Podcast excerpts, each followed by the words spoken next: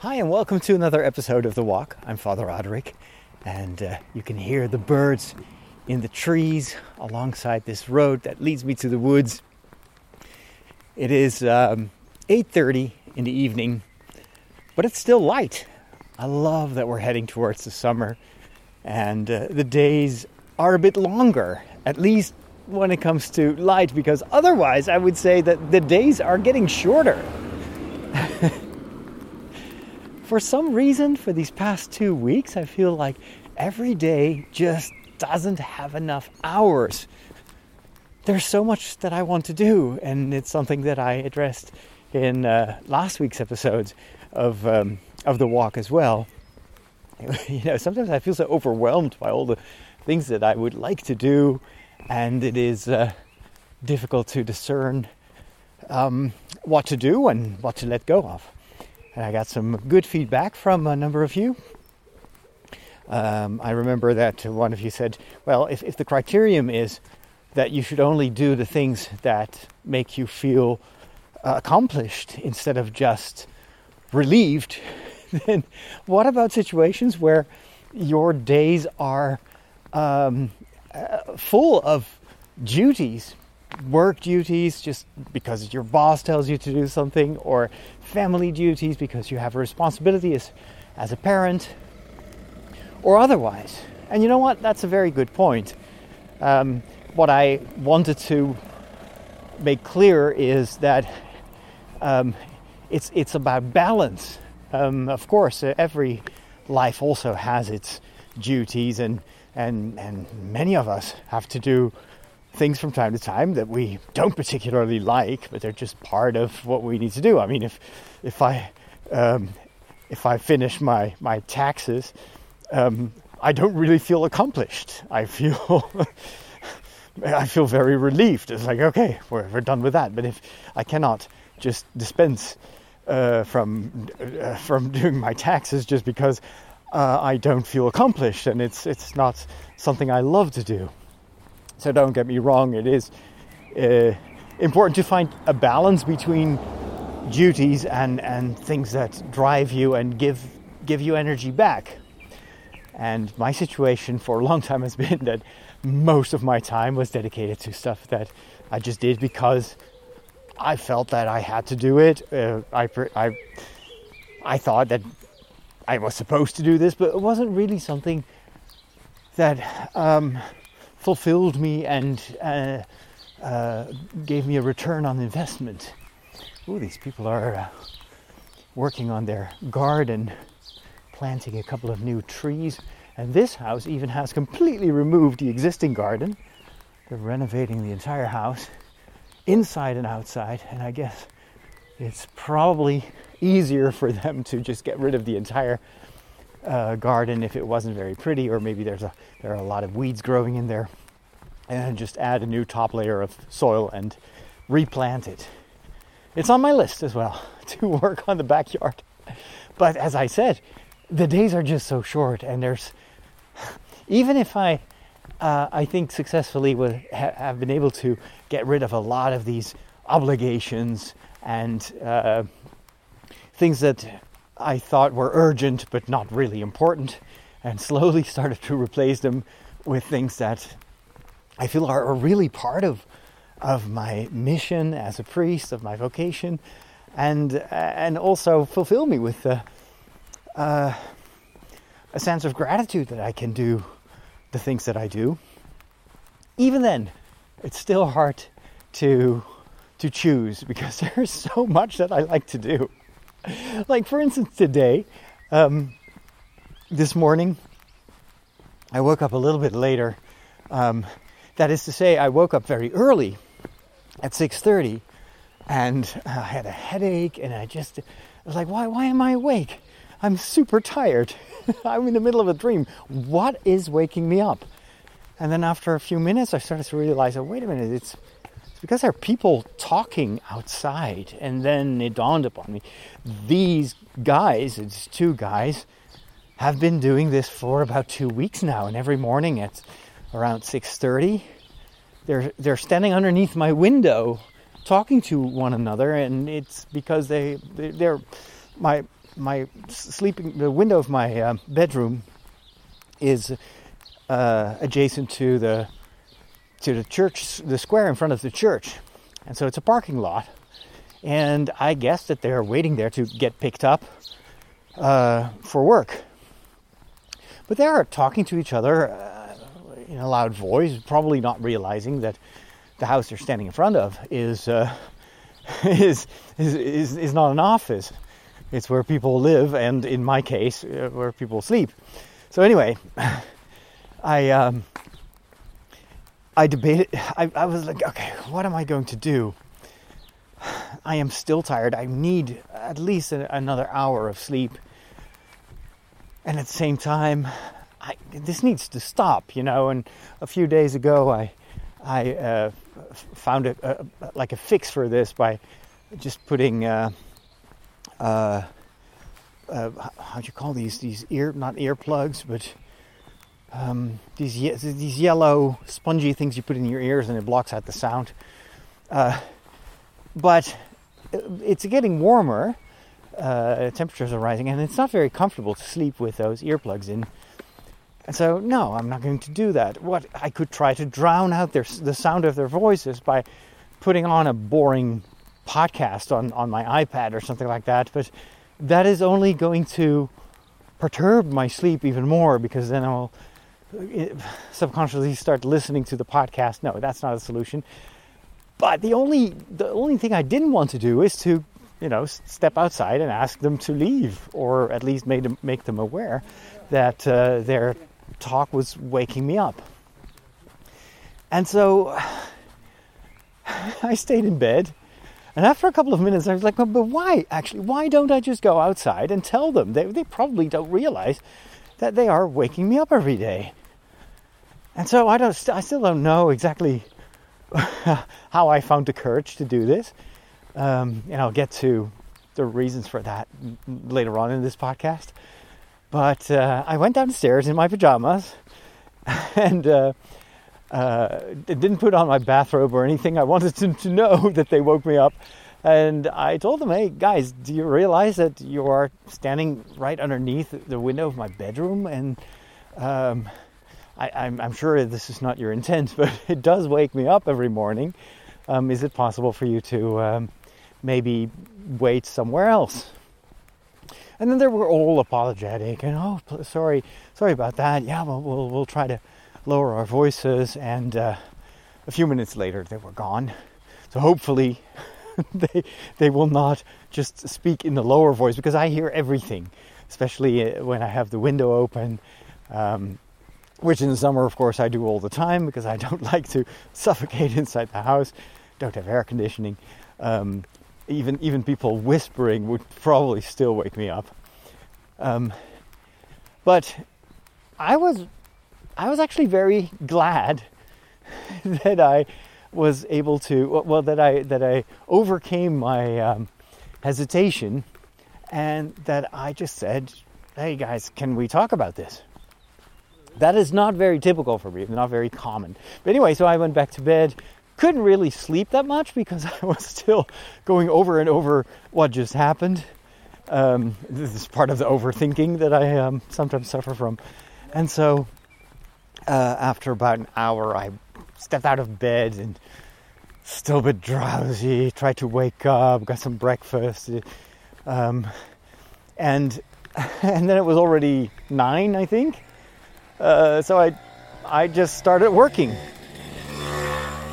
And but the thing is, if if you if you don't have enough sleep, uh, focus becomes difficult, and so I got distracted, and and so I, I, I sometimes I'm just mindlessly browsing, and I, I totally forget why I'm why I'm behind my computer, and it just feels like the day went by so fast, and I hardly re- remember what I did.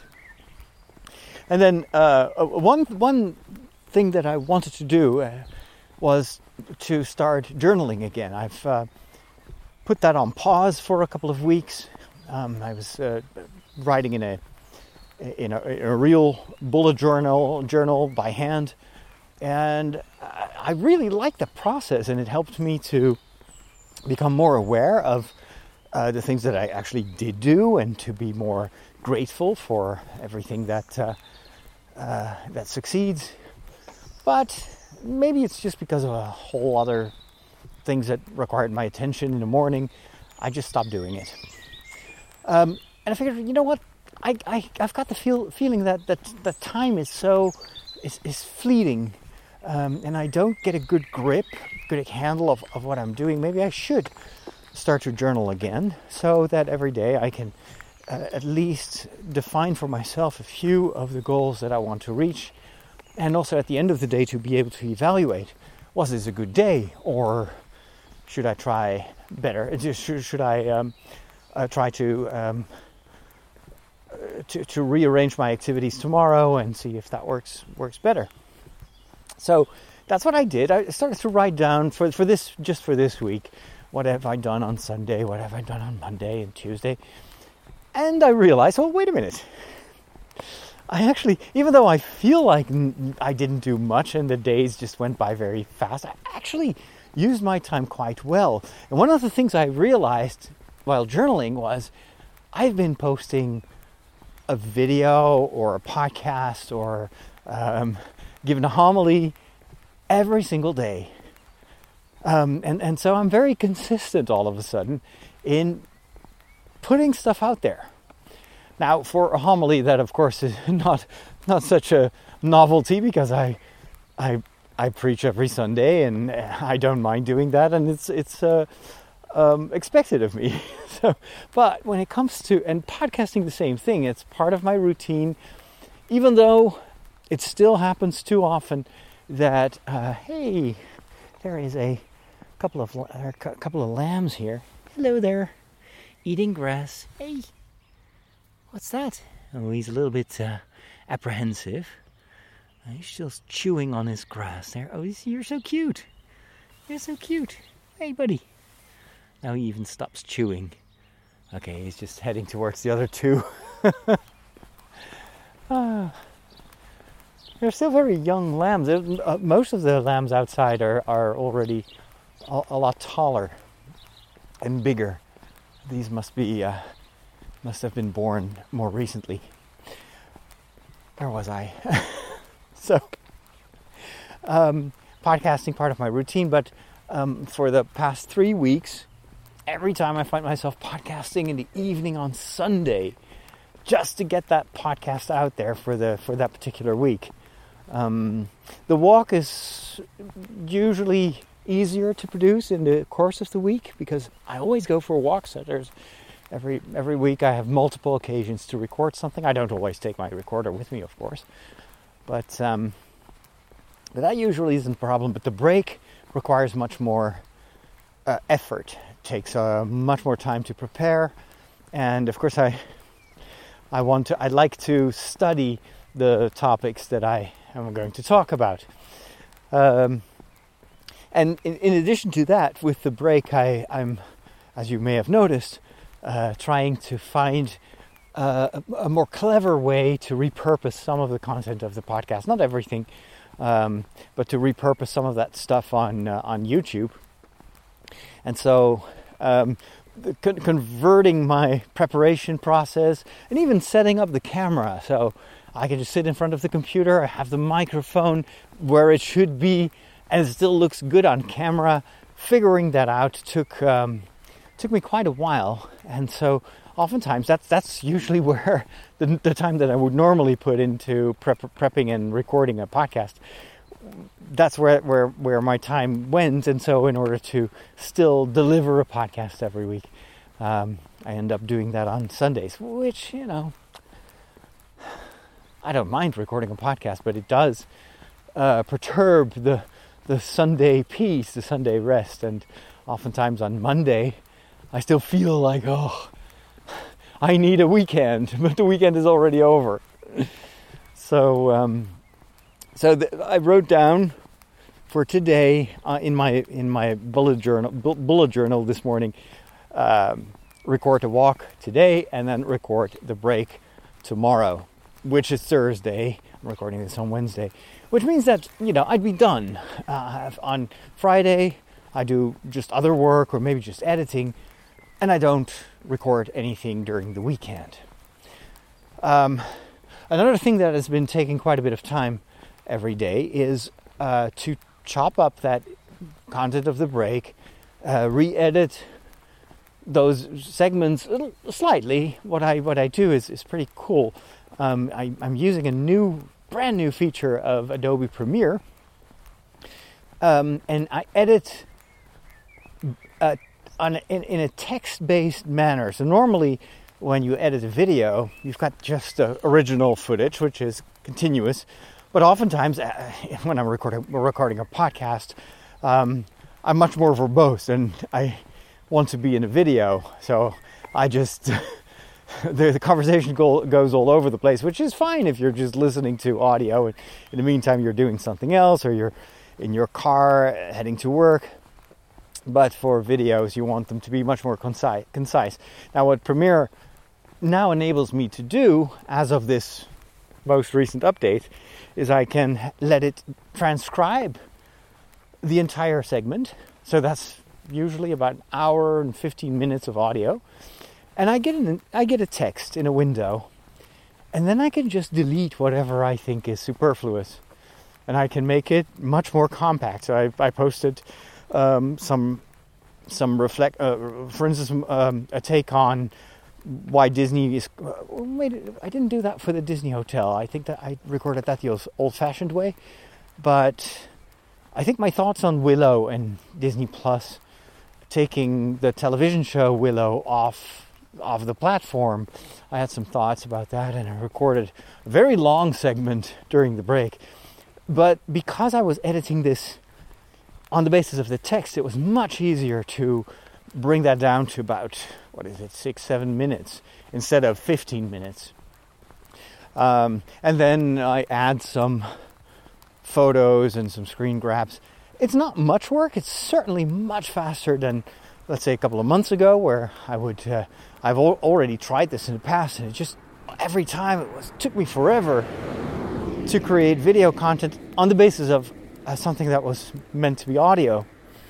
Um, and so I gave up on that. Now with this type of editing, I finally feel like this is this is starting to work for me but it still takes about an hour to uh, bring back this long form video to a short form uh, clip, video clip. But I wanted to do it anyway because I feel that um, uh, for me, the, the video channels, YouTube, TikTok, are very uh, good ways to reach a, a, broader audience than just with podcasting. And uh, using the podcast as a basis can also bring new people in uh, in, in uh, onto the feed for the podcast. Anyway, uh, one of the other reasons that I feel that it's uh, important to spend some extra time on this is uh, that I've neglected my YouTube channels and I'm still neglecting my TikTok channel uh, because I've chosen to focus, as you know, on just a few things for this year that are my primary tasks, and then all the rest should just be supportive work. But it never should should block uh, my my priorities. This this is probably the reason that I neglected those those channels, and I so I went back and I looked at what have I posted recently, and I just realized it's it's not much. And what I posted is oftentimes not even what is of interest to mm, the followers of my channel. And of course, uh, YouTube gives me a very direct uh, feedback on what people like to watch and what not.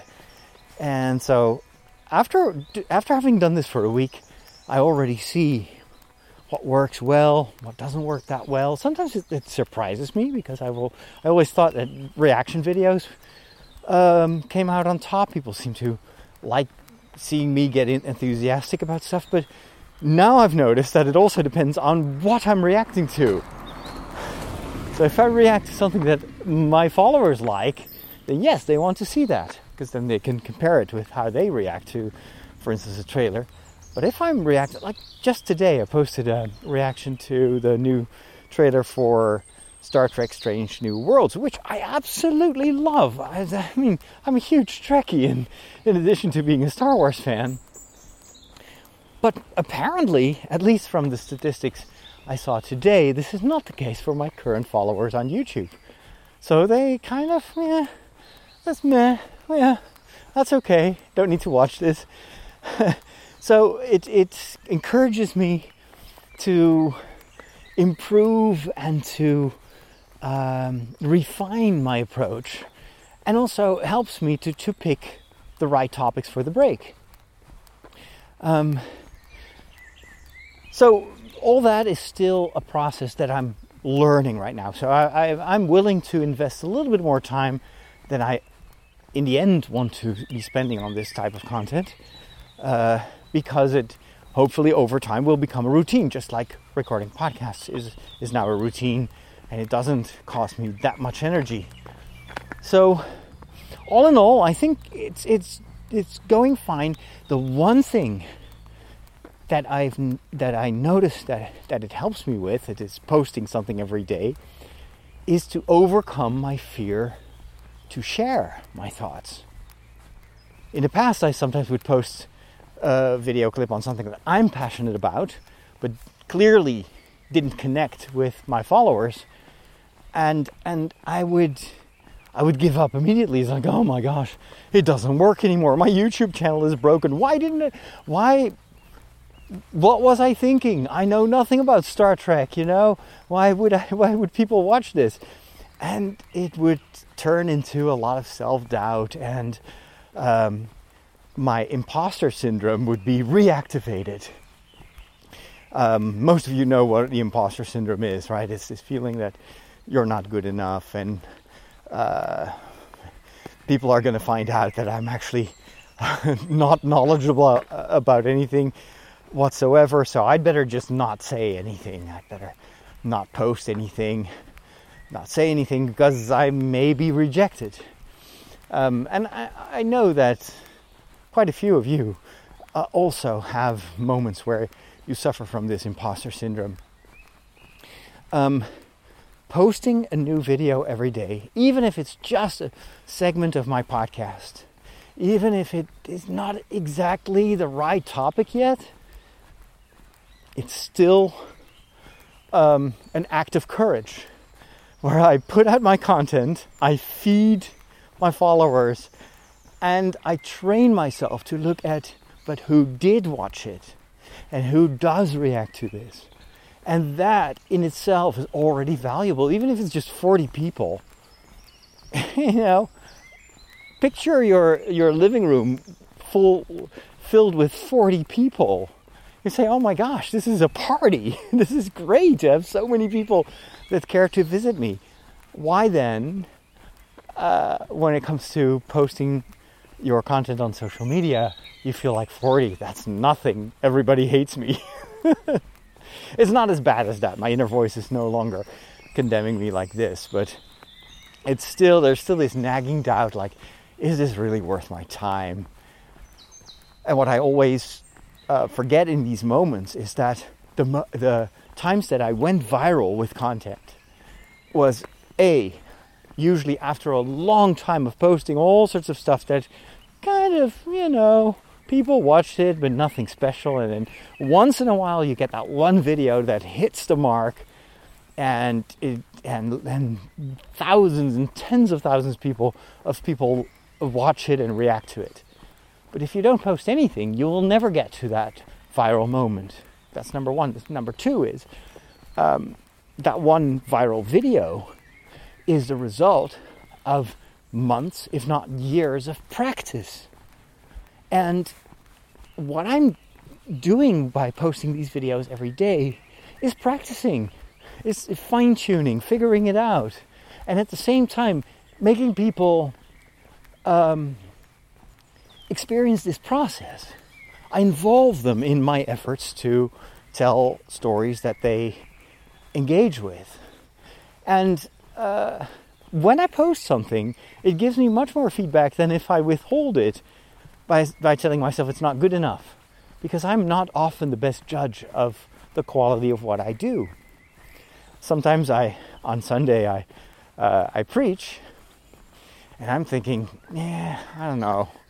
I don't know about this homily. It's way too long. It went all over the place. And then sometimes you get this very surprising feedback where people tell you, this was exactly what I wanted to hear. Like this last Sunday, I, I, um, I was uh, scheduled to uh, celebrate Mass in Wageningen. So that's the main liturgical center of the parish.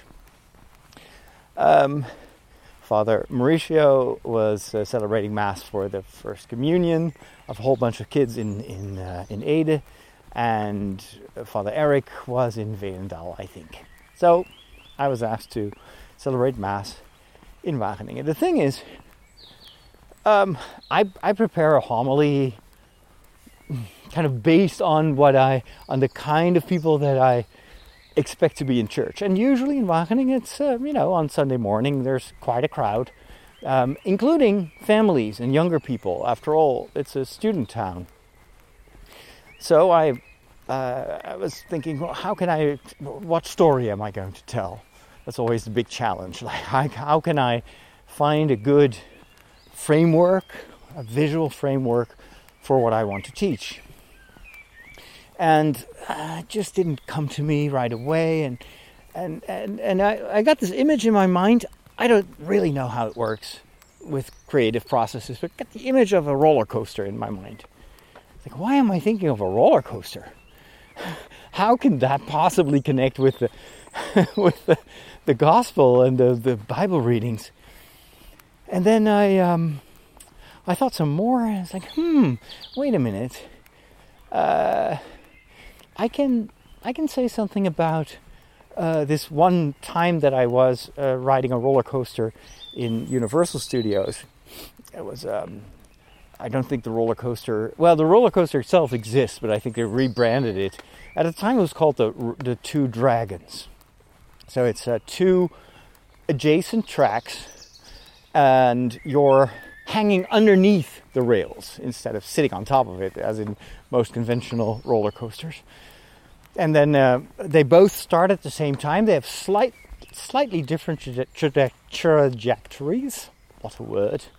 And uh, in the end, it's always like, well, okay, so which which dragon is going to win? Uh, who is going to arrive first?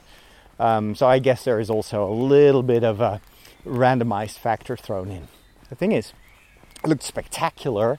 Couldn't really see the entire thing from when you were waiting in line, but the moment you step in, uh, that's where the adrenaline starts to flow. My heart starts to beat because you don't know. You've, I've never uh, been on this roller coaster uh, before. And then the thing breaks down, and we're suspended in the air even before the descent. And five minutes, no no information. We're already too far away from the starting point, so we cannot see what's happening behind us. We cannot see what's in front of us because we're still uh, be, we we need to go up. And then even ten minutes later, we still don't have an update. Nobody is telling us something. There is no uh, communication. So we figure, well, well maybe they're fi- they're trying to fix it. And so I start a conversation with people in the in the uh, uh, the roller coaster wagon or whatever it's called, the cart next to me, and because it took forever, I think we've been sitting there for 20 minutes. Uh, it was a really nice conversation, and in hindsight, what I do remember is uh, not the ride, because that's over in, in two, three seconds, uh, but, well, two, two, maybe two minutes, but it's the whole you know, connecting with people and of uh, not really friendship, but definitely the companionship. Um, that was very valuable and also in a certain way reassuring to know that I'm not the only one who is kind of a little bit apprehensive about this broken roller coaster that I'm now stuck in. Um, and in a, I don't know exactly how I reconnected that to the gospel. It was all about, um, oh, I think it's because it, it was the seventh Sunday of Easter, and since we celebrate Ascension Day on Thursday in the Netherlands, uh, we have different readings from lots of other countries. But in this one, it's the uh, final discourse of Jesus uh, during the Last Supper, where he he prays for his disciples and for for his followers that they may be one and that they are in the Father, like He is in the Father, etc., etc., etc. Quite an abstract uh, type of gospel, and so I felt if I felt even more felt the need that I needed to tell a story which would help me to convey what Jesus is trying to say. And so, in the end, the way I connected it is, uh, Jesus is talking about uh, what's next. Um, and he, and in the first reading, we hear that the apostles with Mary and some of the brothers of Jesus are gathered in Jerusalem, and they too wonder what's next. But what they don't do is, is making plans. They know that Jesus told them to pray. And what is prayer other than seeking the company of God? And if you pray for someone else, it's to bring your con- connection and communion with other people into your communion with God. So prayer is about connecting, it's about friendship. And and it's not about planning out the future or asking God to somehow um, prepare what's next. It's, the, the advice that the apostles get is to abandon themselves, themselves to the will of God, who will send the Holy Spirit. That's a promise, but they don't know when, they don't know what's going to happen and how that Holy Spirit is going to guide them and what's in store for them. And so I reconnected that with my experience in the roller coaster. Uh, I was stuck there.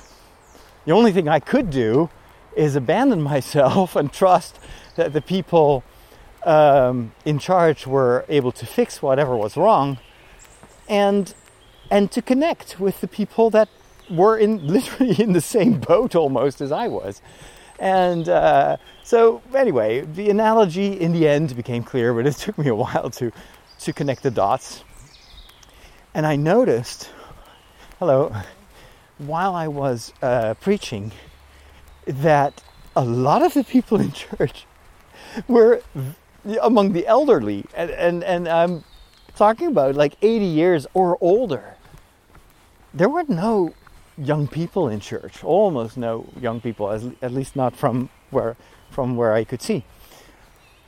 And so I felt, and after mass, when when I was uh, greeting the parishioners and having a cup of coffee with them afterwards, um, no reactions to the homily, and that's usually a bad sign because I almost always get reactions.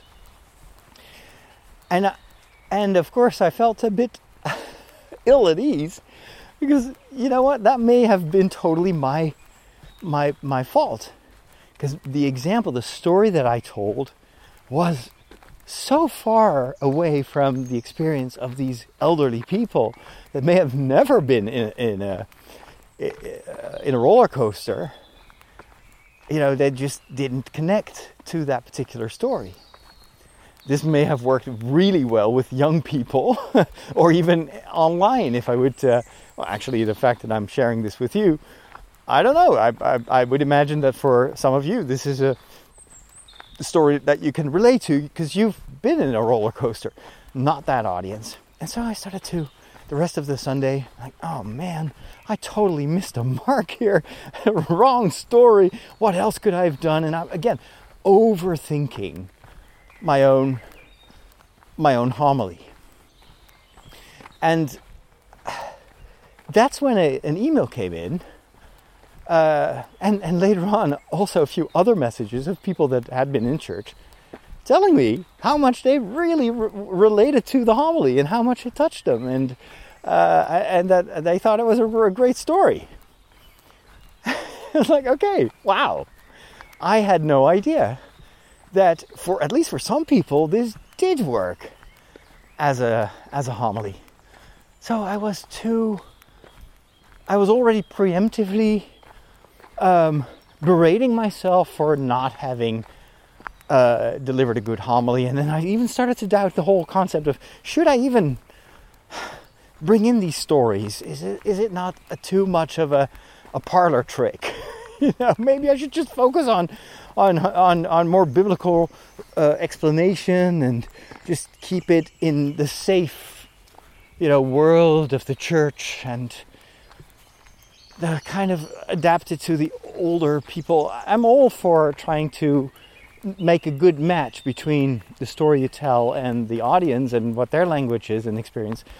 But this example showed me that you don't know for sure who this is touching. And, and if you only look at the number of people that fail to react, then, then maybe you're, you're totally missing that for some other people this may be exactly right on the mark. You don't control that.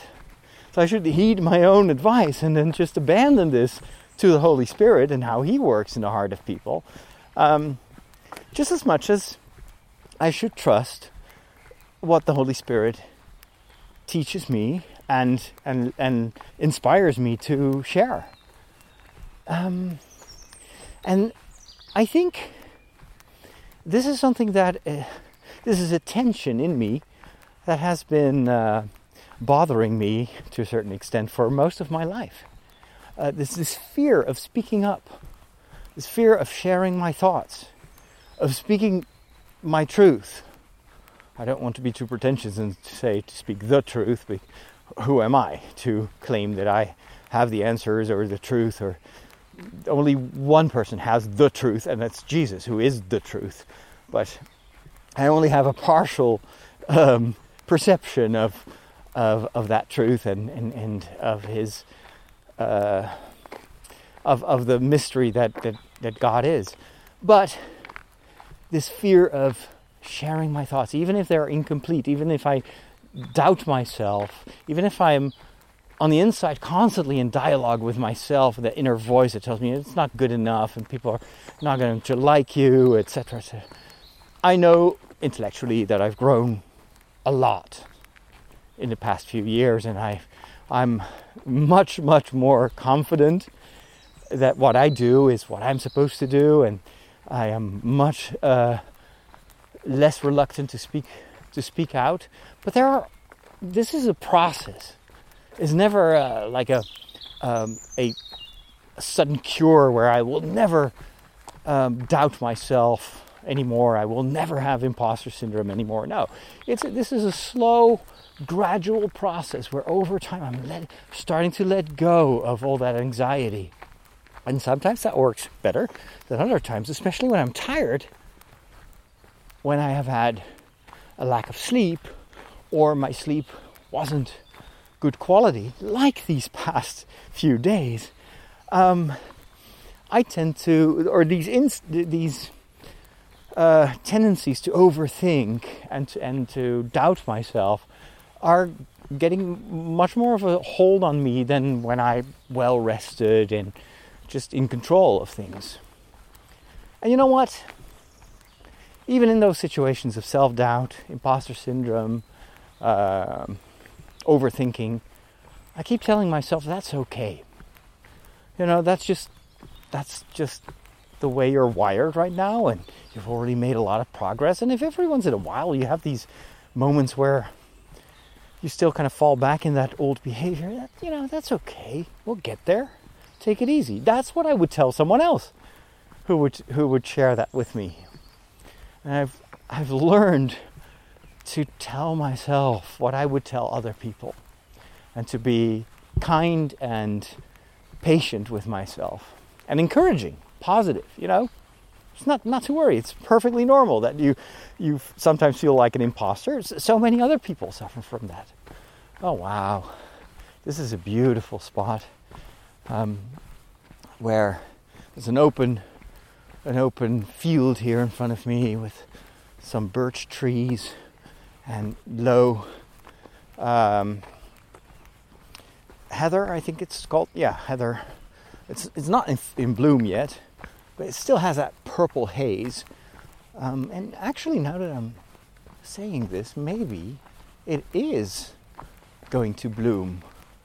Because when you see that the purple haze, it may be a sign that uh, uh, that these these um, bushes are, are starting to flower. I don't know. We'll wait and see. Um, I think there are two times a year that these this heather is flowering. Um, but it's such a, such a nice open spot, and there are a few uh, other uh, plants there with, with bright yellow flowers. Also, beautiful patch of color in the middle of all the green and the, the purple haze. Beautiful. And now I'm heading back into the woods. I'm not the only person enjoying this. There are a couple of uh, young people in love, holding hands, walking among the, the heather plants and the bushes. Very nice. So um, I tell myself it's okay to sometimes feel this this blockade as long as you are able to to uh, to step out of it and to just observe what's happening and then tell yourself, you know, it's it's it's understandable, but it's not necessary. Just let it go. Um, in in um, in my younger years, I had a tendency to to ponder so much before I would say anything. So in class, oftentimes the teachers would ask questions. This was in primary school, secondary school, even in university. And children raise their hands if they want to answer. I always raised my hand at the very last moment. I always tried to be the last one to speak so I could first hear what all the other kids would be saying, or students. And in the meantime, I would, I would formulate and reformulate what I was going to say. And, and I try to get the most time available to make sure that my answer would be the best I could give. It's same thing, imposter syndrome. Very early signs of it. Maybe I'm not good enough. Maybe these other kids already have the answer. What if I say something and it's not it's not the right answer? Everybody's going to make fun of me. These very primal fears that I had as a child have been preventing me from speaking my mind so often.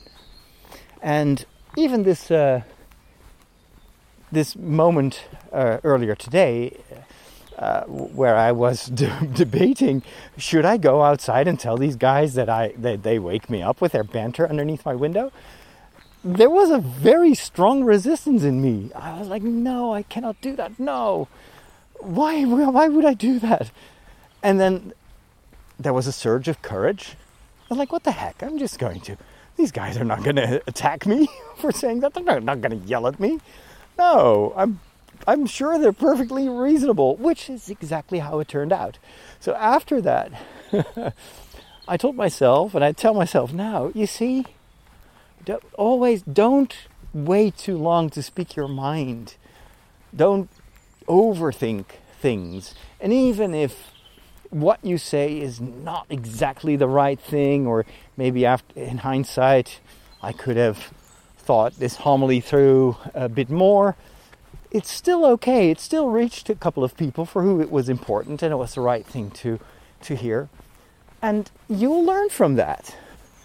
It's also an occasion to refine what you do and, uh, and improve. Uh, this is, this is the process that I'm currently going through when it comes to podcasting and YouTube. This whole um, uh, dedication to post a short video every day um, and sometimes it's an excerpt from the podcast. Other times, it's just an immediate reaction to the news or to something else. Again, oftentimes in the past, I would not do that because I felt like, oh, I haven't had time to study this. And other people are making these amazing videos with like 10 things you missed in uh, the trailer and total breakdown of every single detail. And you know, why would I even record something when so many other people can do this much better than I, uh, than I can. Imposter syndrome. There are people that, sure, they will watch those other videos, but they also want to watch me react to this stuff. And sometimes when I record things off the cuff and I just speak my my mind and I just say what I want to say, uh, sometimes it, it it reaches the exact people it needed to reach. It's not just the numbers. It's also the quality of, of the conversation that matters. For years and years and years, as a priest, I've been so hesitant in, in public uh, situations to speak my mind because our society nowadays is pretty intolerant towards uh, the values that I stand for. But this, in the same, at the same time, I'm also very critical towards the way that church in my country and some of its leaders have been behaving. And I always try to not, you know, I, I always try to be super diplomatic and try to be nice so everybody would like me. And I often think if people really would know how I think, you know this because uh, you're on the walk, I'm usually pretty straightforward, and I feel that um, I just say it as it is, as I'm, just, I'm speaking my mind. And and in the past, sometimes this has also had negative negative consequences for me when some people would would take stuff that I said in in the walk and republish it and reframe it on on Twitter uh, and trying to uh, make fun of me or even worse um, try to damage my, my reputation.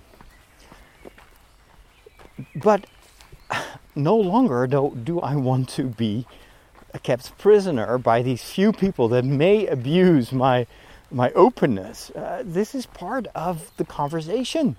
People, it's okay if people don't like what I say, and if they push back, or maybe they even attack me on because of what I say.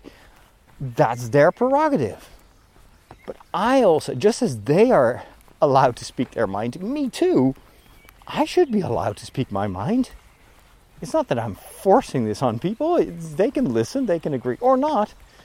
But I want the conversation to be about arguments. And I think that I usually try to explain why I, I believe things and why, and this is true also for my faith and how I try to explain that. I always try to be respectful in the way I speak, but also clear. And so, not speaking my mind because I'm afraid of the consequences is, I think, part of this anxiety that is that is. Uh, there's also um, the same the same kind of process uh, that that um, is very close to the imposter syndrome problems that I that I mentioned. Um, when it comes to internal criticism, by the way, remember a number of months ago when I was talking about the uh, this congregation from Argentina or, uh, originally, uh, and they are all over the world. We call them the Blue Sisters over here. Um, they are very um, uh, active in in recruiting uh, young young members, and uh, there were a few or two girls from the parish that were starting their novitiate in, in Italy. A very young age, like 19 years old. And at the time, I felt very uncomfortable about the whole situation because I happened to have read quite a few uh, story, not just stories, but like very thorough investigations uh, as to certain sectarian tendencies of that congregation um, there are some horrible things uh, that have come to light about the founder of that congregation who has been abusing uh, men and women in vulnerable situations for many years. He's been condemned for it. All that has been covered up for years, and he's still, he's now, he, I read just the other day that he died.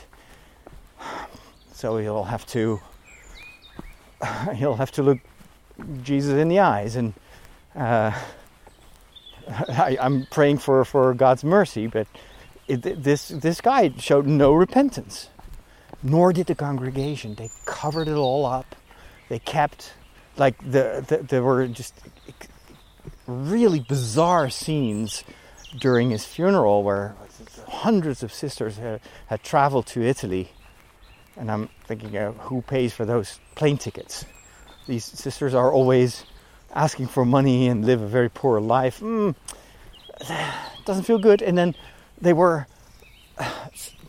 like applauding him and and uh, I don't know, as if nobody believed that this guy was actually pretty rotten on the inside. And I say this without hesitation.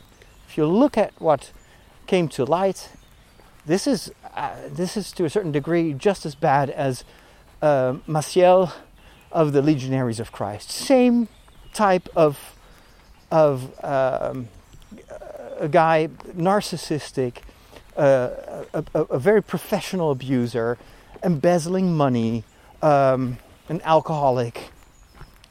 Not at all a reliable person, and this this entire congregation, or not the entire congregation, but it, there is still this this incredible cover up of of uh, of the truth. And so I spoke my mind on the podcast, and uh, some people were very upset about that. How could I say that? And well, you know what? Today I read even more about this, uh, about what's going on in with this congregation, and also about the the the, the scandalous way in which they brush aside the Vatican's uh, efforts to rein this in. The Vatican has sent uh, a special investigator, and he's completely sidelined, and he's so frustrated. And he, uh, all this is uh, objectively happening, and you have the, the the letters that he wrote to the Pope about this. It's all out in the open, and yet, in that congregation, it is as if nothing ever happened. And I'm I'm worried because I've seen this so often. Just I I'm just sick and tired of reading about my own church, um, but about these repeating situations where people are abusing the vulnerable, are uh, are, are giving a counter testimony to everything that, that Jesus stood for. And it's destroying lives. And it's happening today in so many places. Why doesn't anyone speak up? Why, if you raise your voice and you say, I've heard this and I'm worried about that, why do, are, why were, are we attacked? Um, I mean, no, that's not even a question. Why are we attacked? There will always be people that will go proactive in their attack because they have uh, an interest in silencing the, the critics. This happens all the time in politics as well. But in the church, the same thing, I feel like, um, when it comes to the, the leaders in the church, bishops, um, I tr- always try to be as positive as I can be. But I also want to be honest. And sometimes you have to also defend the victims of a certain situation. And so often in the past, I just didn't say anything. And uh, like the policy in some dioceses, the way people are treated, the way my fellow priests are threatened when they speak their mind, when they have a divergent opinion, how sometimes there is just bullying going on I've experienced stuff like that myself as well. And and I was they tried to silence me. You you cannot talk about this. You cannot you cannot air your grievances or your uh, you cannot talk about this conflict. Nobody has to know. And I'm outraged because they're pressing the right buttons. They know how to manipulate me because for for eh, for my entire life I've been just trying to to be super diplomatic and uh, not saying anything controversial because who knows what the consequences are going to be. Maybe I will be rejected. But I'm done with that. If you never speak your mind, if you're never courageous, um, you'll live a life of regret. It's only when you talk about when you address what's happening, when you address problems, that you are able to find a way to solve them. And even if some people that may be in charge may not want to hear this, not speaking up is in a certain way collaborating. I'm not saying that you sometimes shouldn't be tactical. You know, there is a, a certain attitude in the Netherlands where uh, we are known for just saying it as it is. But sometimes that can also be extremely blunt and stupid.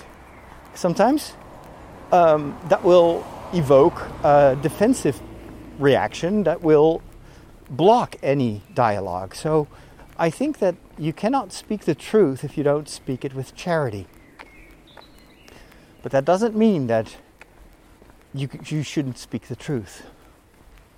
And even if that leads ultimately to rejection or to countermeasures, and unfortunately, I know too many priests who have suffered from this, where they they were afraid. They were literally bullied um, so much that they didn't dare to say anything anymore. And sometimes they just leave. They just go to another diocese, or worse, they start to doubt their vocation and they feel betrayed and they leave the priesthood. I've seen it happen over and over and over again. You know what? That's that's not the church that I want to be a part of. but I'm going to reformulate that. That's not the church that I want these kind of people to, to be part of. People that do this, people that that don't want to hear the truth, people that uh, uh, avenge the uh, the people that are trying to make changes uh, or or or to protect the weak you know, for me, it's, it's, it's just so painful to see that the, the, the, kind of debate that's currently raging on on Twitter, there's just so many reasons that I'm no longer on Twitter. Because every time I look there, I see the same kind of discourse, and it's so hateful and intolerant and full of black and white thinking and, and, and attacks. Like, whenever you say something that is irking some people because it's not what they think, you see this immediate uh, retaliation, which kills any dialogue and makes people jumpy and scared and insecure. This is not the kind of debate that we want to have.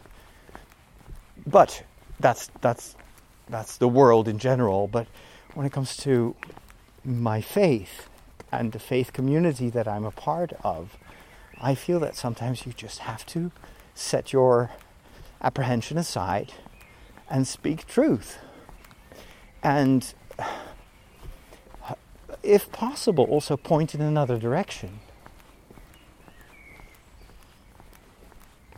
Um, I wish I could give more specific examples, but I, I, I have examples, but I cannot give them because it's not just about me. Uh, I'm, I'm not the only person involved in this, so I want to keep it close to my heart. But I'm, I'm starting to learn how to speak my mind and to not be afraid and to just say what I want to say, regardless of the fact if I, if I say it, whether I say it perfectly, um, if I thought it true, uh, through. Uh, I, I am sharing my mind, and I hope that I'm humble enough to always acknowledge that I may be wrong. And maybe if I learn a bit more about the situation and I hear some divergent opinions, maybe I will change my mind. And this is also true when it comes to certain positions of the church, where um, over time, if you are truly looking honestly at the way uh, theology and uh, the let's say the, the laws of the church have evolved over time, there is growth, there is adaptation, there is uh, rethinking and renegotiation. This happens even in the Bible, where, where later generations are renegotiating the, the meaning of certain events and certain texts. Oh, wow. There's a car that has been on fire, I guess. Oh boy. It's being towed away. Lots of people standing around the car. It's completely burned. I hope that didn't. I hope it wasn't an accident. Well, actually, no. I do hope it was an accident and not vandalism. Wow, I've never seen this in a in this this small, quiet town. Anyway, so uh, what was I saying? I need to wrap up. um, I lost my train of thought. Sorry about that. I'm too shocked by this burned car. But uh, uh, no, I, I, honestly believe that uh, I'm, I'm growing stronger in, in, in just sharing what's on my mind. This is what I, what I try to do when I record the walk. And there were there have been times that I was very apprehensive. Maybe I shouldn't talk about this because I knew that some people were listening to the podcast who might want to take advantage of this to uh, put me in a bad light. And now I'm thinking, you know what? Whatever. That if they do that, that's their responsibility. It's my responsibility to just be uh, free to say what I say, and um, I'm I'm respectful of other people's opinions, even if they're not my own. Uh, I am aware that maybe I, I could be wrong, and I'm, I, I hope to be a disciple and to learn, not just to learn about, uh, learn to, to better, uh, um, how do you say that, defend my faith, but also to learn from the evolving world around us in which this faith uh, finds its connections.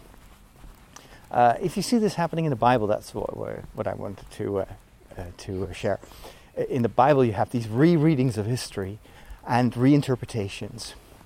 And we've seen this even in the early church, where you know some of the letters of St. Paul weren't written by St. Paul; they were written by people long after St. Paul, renegotiating with what they've what they heard and what they read of, of St. Paul, and sometimes even reformulating it and taking slightly different positions. There's nothing wrong about that.